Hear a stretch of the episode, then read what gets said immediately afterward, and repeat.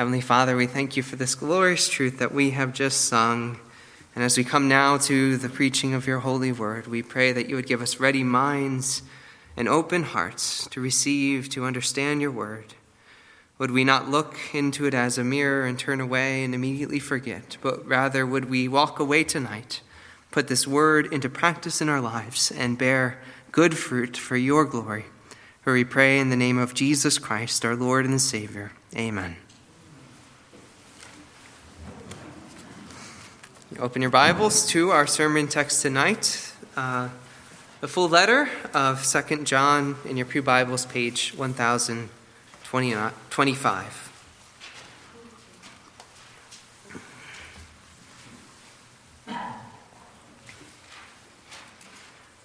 The Second John, it's just one chapter. We'll read the entire letter.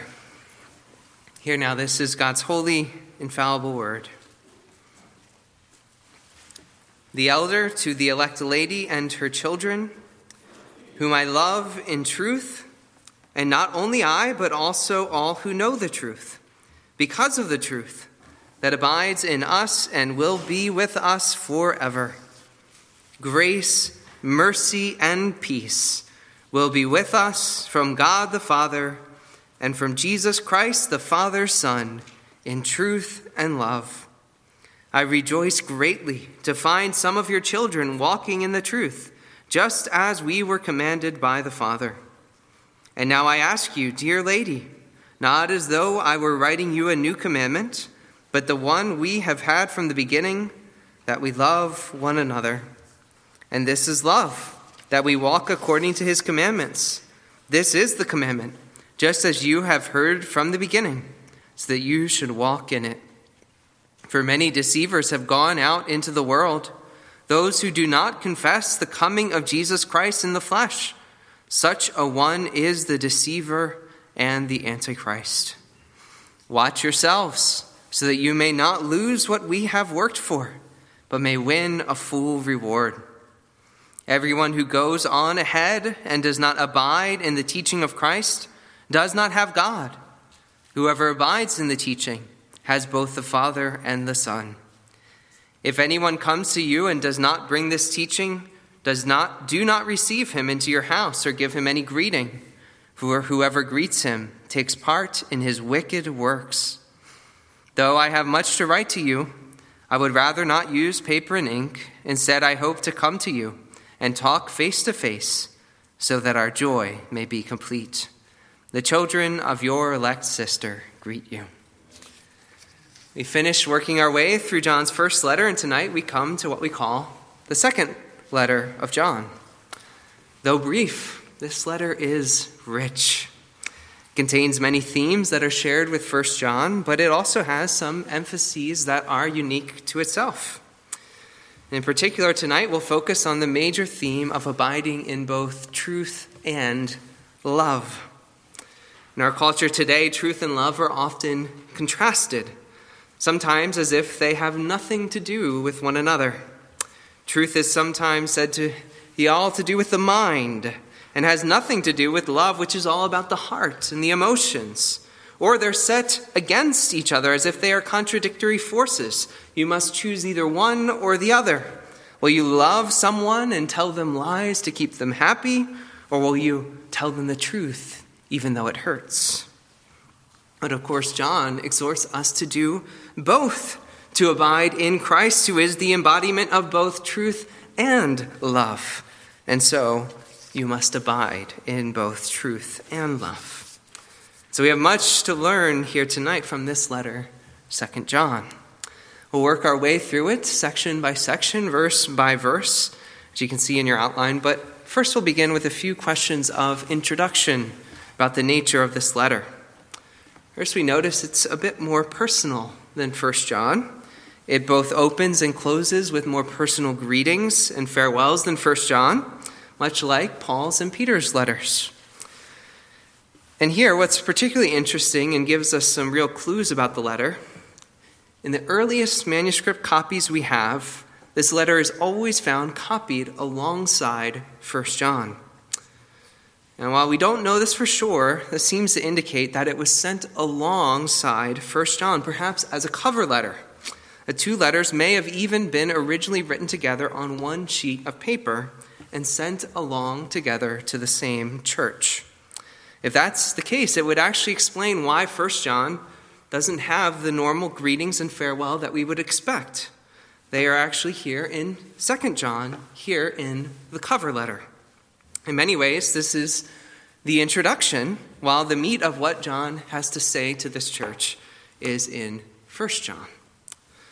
You could think of sending an email, and you just send a little introduction in the cover letter, the email, and say, the bulk of what I've written, see the attachment. So, with that said, now let's look at the opening in verses 1 through 4. The greeting is found in verses 1 and 2. First, the author identifies himself simply as the elder, referring to his office as a church elder. It is clear from both the similarity of language and the link between this letter and 1 John, 1 John that this is the Apostle John, the beloved disciple.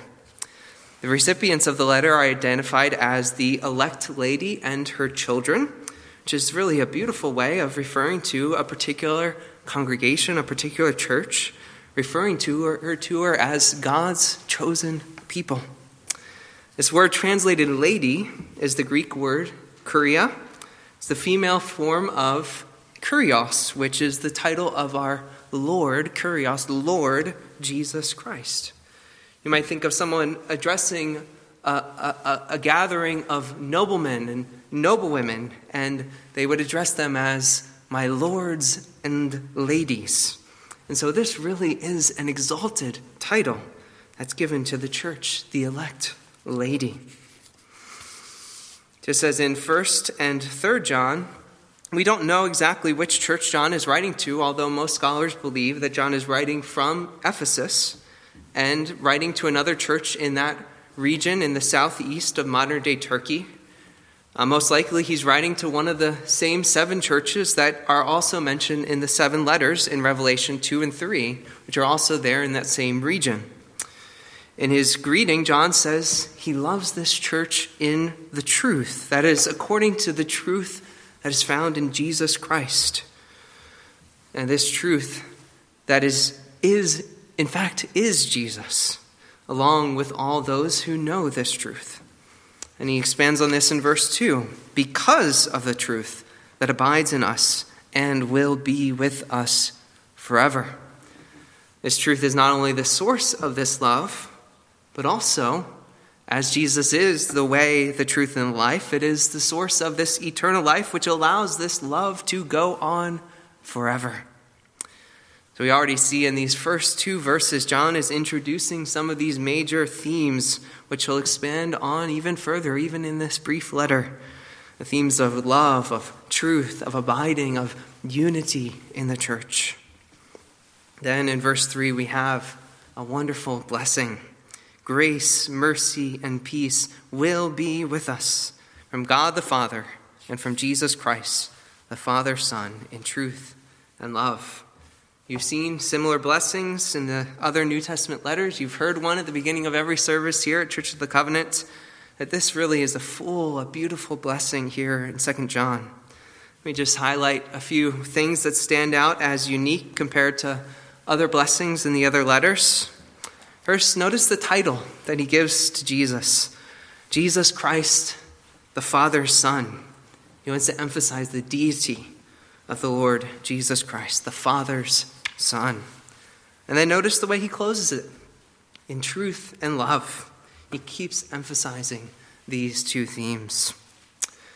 And then, following the typical pattern of New Testament letters, the greeting is followed by a thanksgiving. And here, John gives his thanksgiving by speaking of why he rejoices. Verse 4 I rejoiced greatly to find some of your children walking in the truth, just as we were commanded by the Father. John rejoices that they are walking in the truth, but why does he rejoice only over some? Doesn't that jump out? Some of you.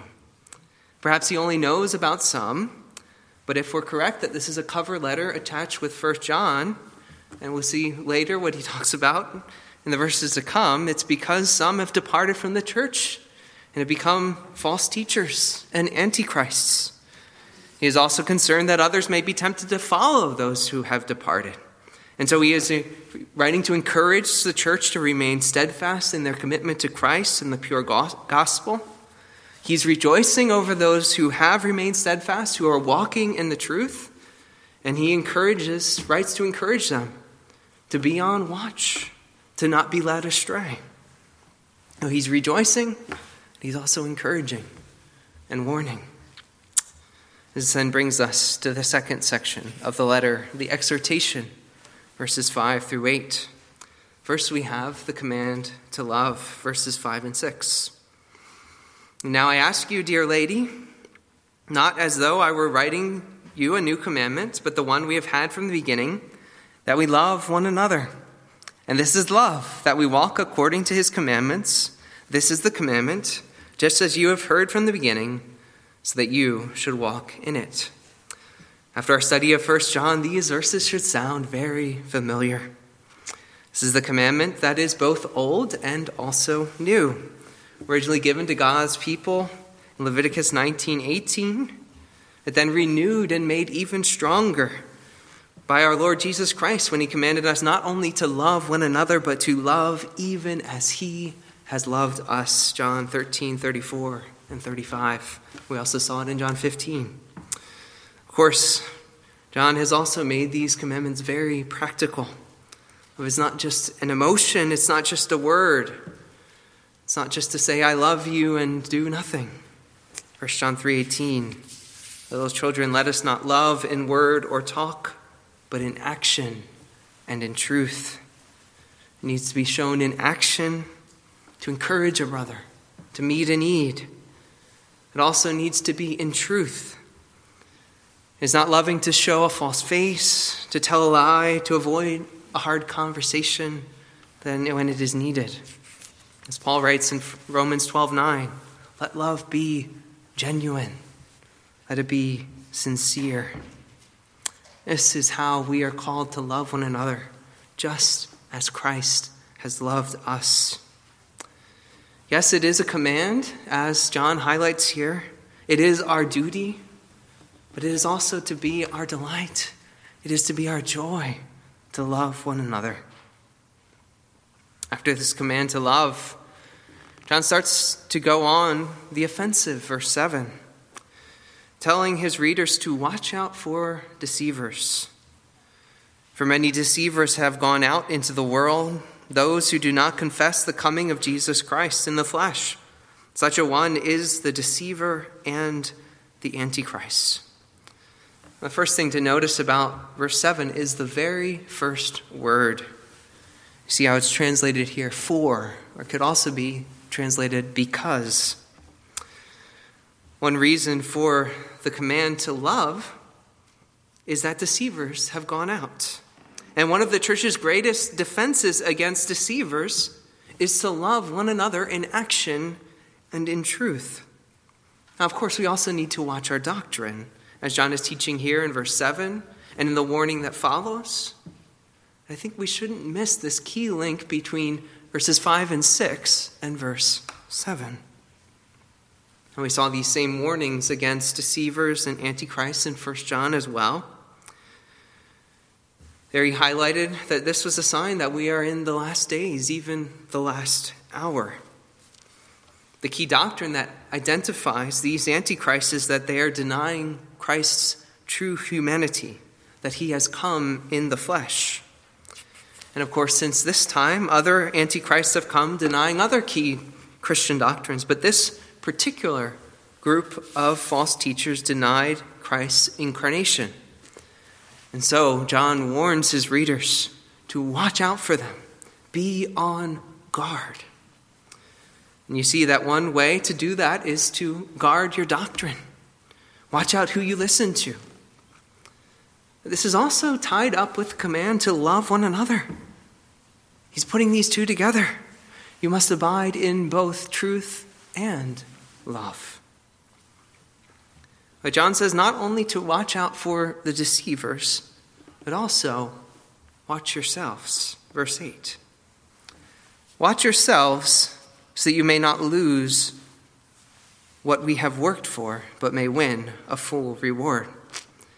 It's not sufficient to only watch out for external threats. You must also be on guard for the sin that dwells within. It reminds me of Paul's warning to Timothy shortly after warning him about all those who would oppose his teaching. Paul writes in 1 Timothy 4:16, "Keep a close watch on yourself and on the teaching. Persist in this, for by so doing you will save both yourself and your hearers." Yes, watch out for others, watch out for opposition, but most of all, keep a close watch on yourself. What does this look like?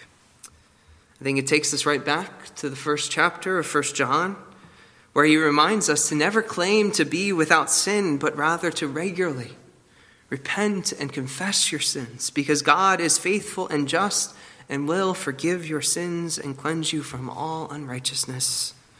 We have an advocate with the Father, Jesus Christ, the righteous, and he is the propitiation for our sins. But keep watch. Yes, watch out for deceivers. Watch yourself as well.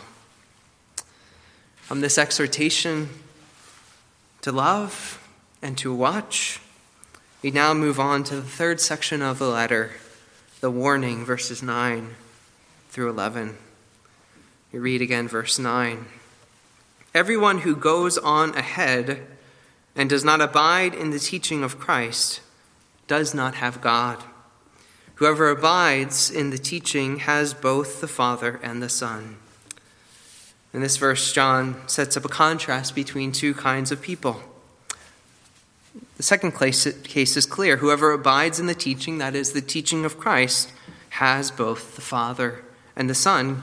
Clearly, here, John is describing the faithful believer. What does John mean by everyone who goes on ahead, who does not abide in the teaching of Christ. Notice the result of this. He does not have God. From this result, we can conclude that this is no small departure. This is a departure from the gospel that is serious enough that it disqualifies the person from salvation itself. It puts them outside of Christ. So, John is warning against those who perhaps began in the church but now claim to have moved beyond the gospel to what they now claim are higher, greater, better truths. But of course, to move beyond the gospel is to preach a new gospel, which is no gospel at all. Perhaps you can see the surface appeal of something new, something exciting that claims to go beyond. In fact, I would say that John's warning here is a warning for every age of the church, very much a warning for our day as well. About a hundred years ago, in Machen's day, the exciting new movement was called liberal Christianity. They wanted to move beyond the fundamentals of biblical Christianity. They wanted to move beyond what they called the backwards, old backwards beliefs like the inerrancy of Scripture, miracles, the virgin birth, penal substitutionary atonement, and the resurrection. Those were old, outdated beliefs, and instead embrace new, more enlightened beliefs like the universal fatherhood of God, the universal brotherhood of man, many paths to God through various religions. And John is saying here, no.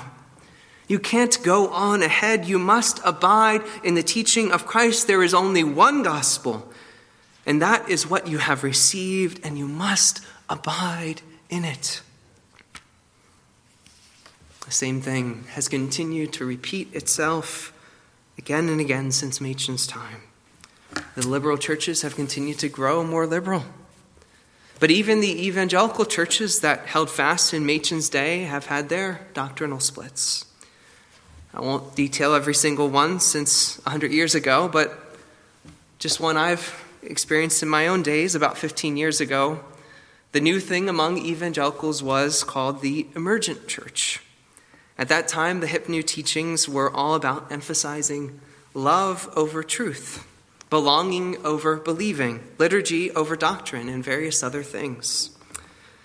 And so during my college days, I read far too many of these emergent books before I was set back on the firm foundation of Reformed theology.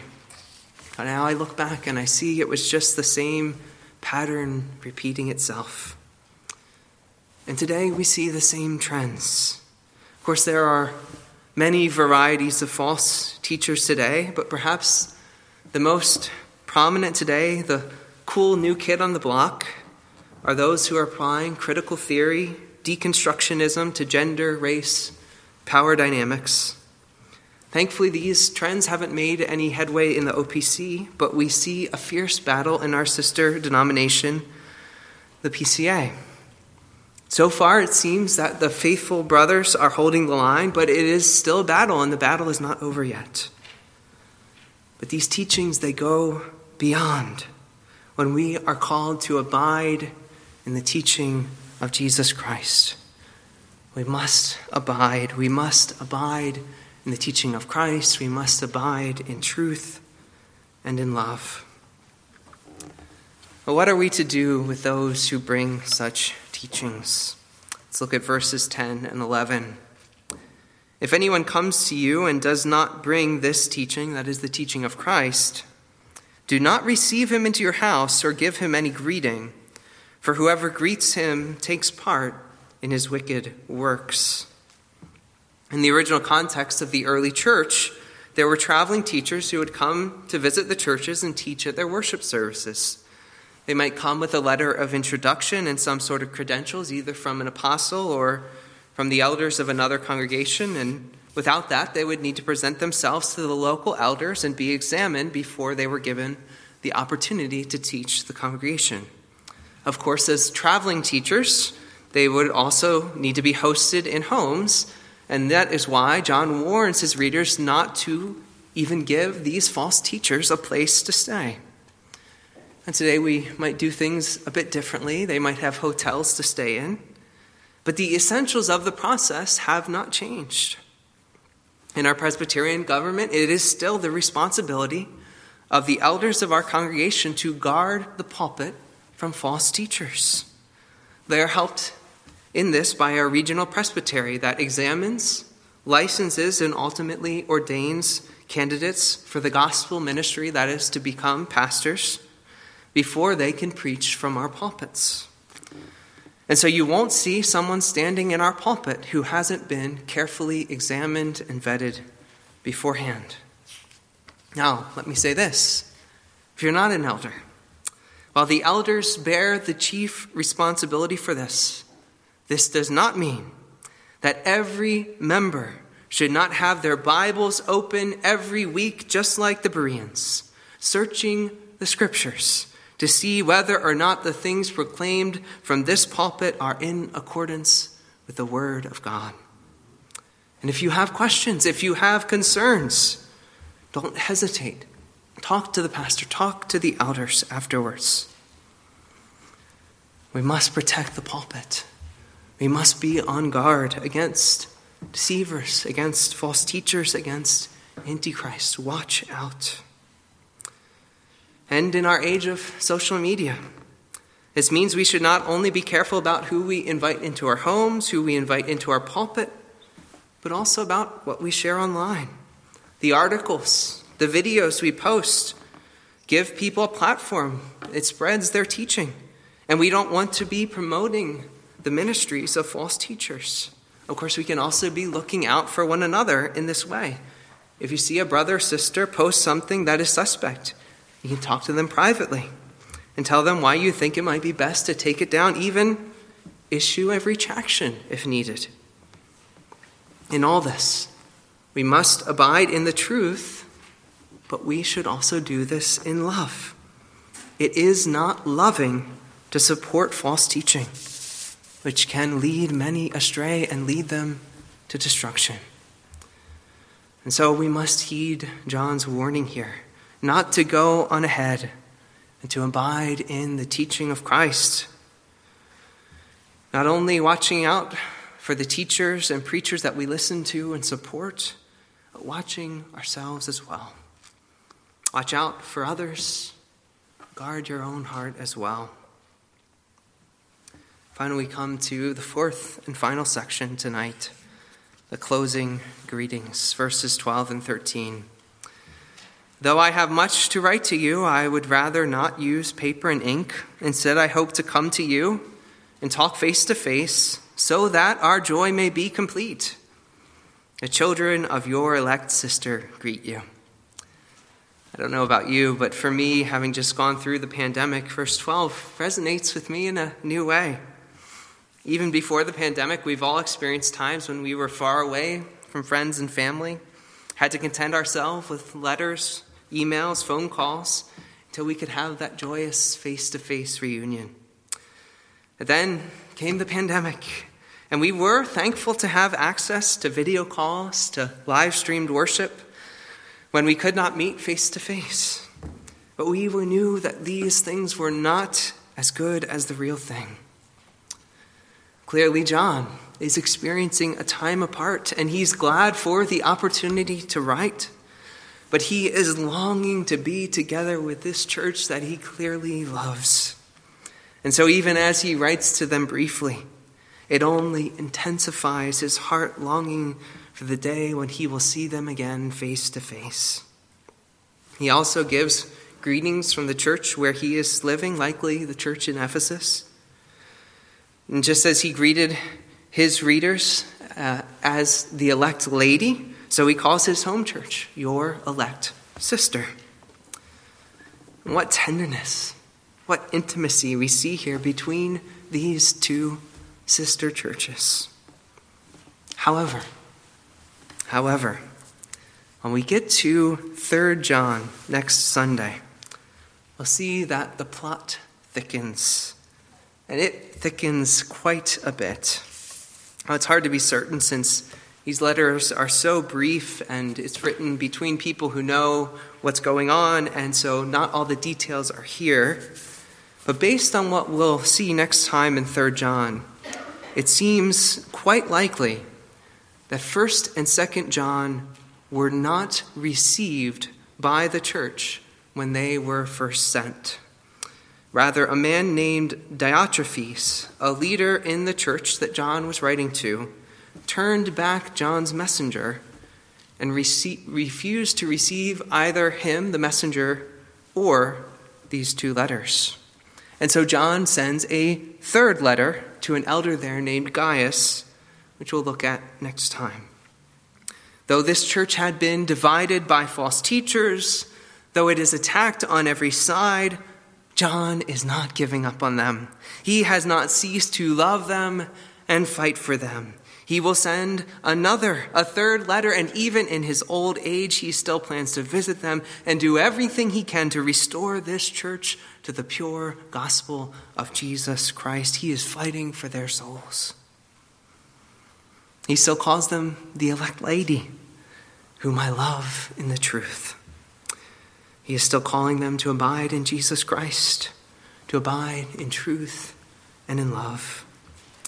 And while we don't have any extra biblical evidence to tell us the end of the story, I do believe the fact that these letters were preserved as Holy Scripture is a good sign that there was a happy ending, that this church was restored. And as we close tonight, the question is not what happened to this church, the challenge tonight is for each and every one of you gathered here tonight. What will you do with this letter, the letter of Second John? Are you going on ahead? Or are you abiding? Abiding in the teaching of Jesus Christ, abiding in the pure gospel, abiding in truth and love, so that you might win that reward. Shall we pray? Our Heavenly Father, we thank you for this brief letter, these brief 13 verses, and yet so rich, pointing us to Jesus Christ, our Savior, and the good news that He has proclaimed to us that His salvation is found in Him, the forgiveness of our sins, and the promise of eternal life, eternal fellowship the Father, the Son, and the Holy Spirit. And through this gift, we find truth we find, love, and love that goes on forever. Father, we pray that you would teach us and help us to abide in this love and in this truth, to walk in it each and every day, to grow in it.